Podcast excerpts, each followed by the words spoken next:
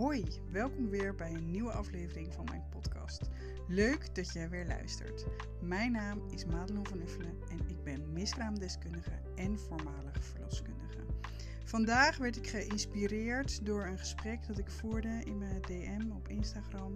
En uh, daar gaat deze aflevering dus over.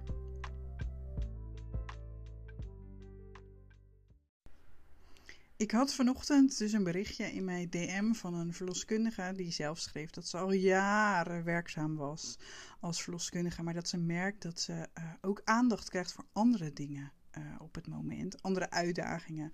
En ze zegt, ja, weet je, ik lees over jou en je overstap van je verloskunde naar je miskraambegeleiding. En ik denk, wow, dat is gaaf. Um, en ze schrijft daar ook bij hoe zij het voor zich ziet in haar ideale wereld. En wat voor rol zij dan zou hebben binnen haar praktijk met het onderwerp uh, miskramen en begeleiding voor vrouwen daarvoor. Ja, mijn uh, hart ging natuurlijk gelijk sneller kloppen. Ik kreeg kippenvel uh, over mijn hele lijf.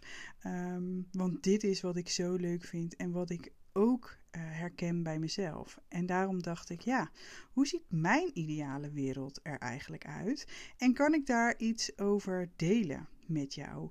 Um, nou, dat kan ik. En dat ga ik bij deze dus, uh, dus doen. Um, in mijn ideale wereld is er. Um, binnen verloskundige praktijken, maar eigenlijk begint het al ook ver daarbuiten is er überhaupt in onze maatschappij meer aandacht en meer ruimte voor um, verloren kindjes in de zwangerschap. En ik weet, we komen al van ver, een paar generaties terug. Um, werd er ook niet gepraat over peutertjes bijvoorbeeld die overleden waren. Dat ging onder het tapijt, dat was klaar, had je het niet meer over.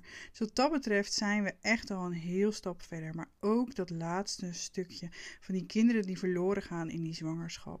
Um, mag ook gewoon nog meer aandacht krijgen. En ook normaler worden om uh, over te spreken. Uh, en hoe mooi zou het zijn, hè? ik zie zoveel alleen verdriet, maar hoe mooi zou het zijn als um, ouders ook over dit onderwerp kunnen spreken binnen hun eigen gezin, met hun eigen kinderen. En dat daardoor de volgende generatie die er aankomt um, al voelt en weet dat het normaal is om daarover te praten. En dat we dan dus als vrouw zijnde niet meer uh, ons zo alleen hoeven te voelen uh, over dit onderwerp. Uh, dat eventjes een side note over mijn overal visie. Maar dan nu over die verloskundige praktijk. En daar zou mijn ideale wereld zijn dat er ja, weet je, dat, dat er in iedere praktijk aandacht is voor, dat, uh, voor die vrouwen met dat verlies. En uh, niet alleen op dat moment, als het zo is, maar ook in die zwangerschap daarna, als ze nog bij jou komen.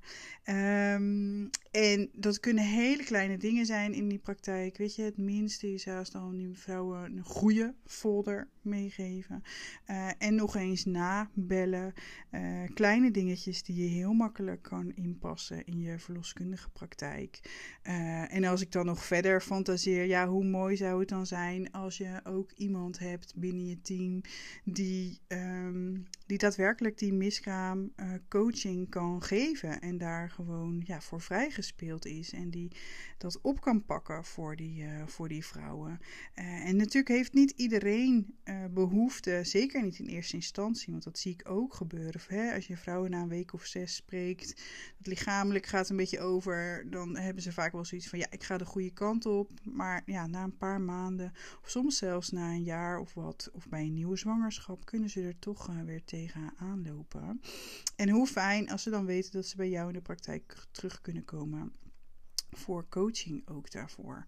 Uh, maar dat hoeft natuurlijk niet, want je kan ook als je gewoon een weet naar wie je kan doorverwijzen in de omgeving, um, dan lever je ook super goede zorg. Dat zei ik natuurlijk al in de vorige uh, aflevering.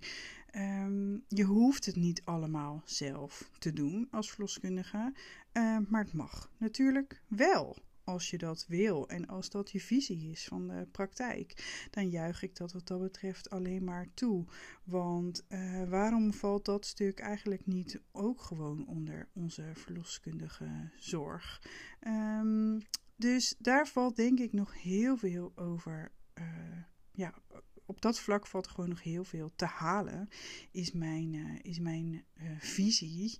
En um, ja, dat, dat ik, ja, ik voel gewoon dat ik ook heel graag help om dat binnen ons vak neer te gaan zetten. Um, en dat wij daar ook gewoon de expert in worden. Ik bedoel, ja, weet je, hoe gaaf zou dat zijn? Dat ze vanuit het ziekenhuis ook zeggen van, joh, ja, weet je, um, ja, daar zijn jullie als verloskundige gewoon uh, veel beter in. En een huisarts die je ook weet van, oh, iemand met een, uh, uh, met een miskraam of wat, die kan ik ook naar de verloskundige sturen daarvoor. Uh, super gaaf natuurlijk, als dat zou zijn. Nogmaals, dat is echt groot denken uh, van mij. Niet onhaalbaar, denk ik. Maar ik snap, laten we het in kleine stapjes doen.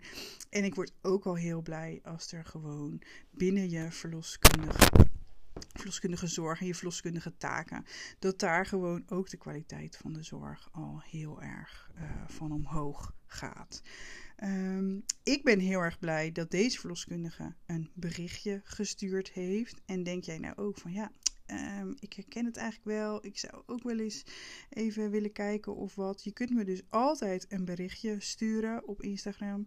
Dat is het makkelijkste met. Um, Um, hoe heet het? Ja, dus, dus daar een berichtje te sturen. Je kunt me vinden op mijn moederkracht. Um, op mijn website vind je ook informatie www.mijnmoederkracht.nl. En uh, dan ga ik graag met je in gesprek. Want ik ben heel erg enthousiast en ik heb zin om dit de wereld uh, in te brengen. Dus schroom je niet om contact met me op te nemen.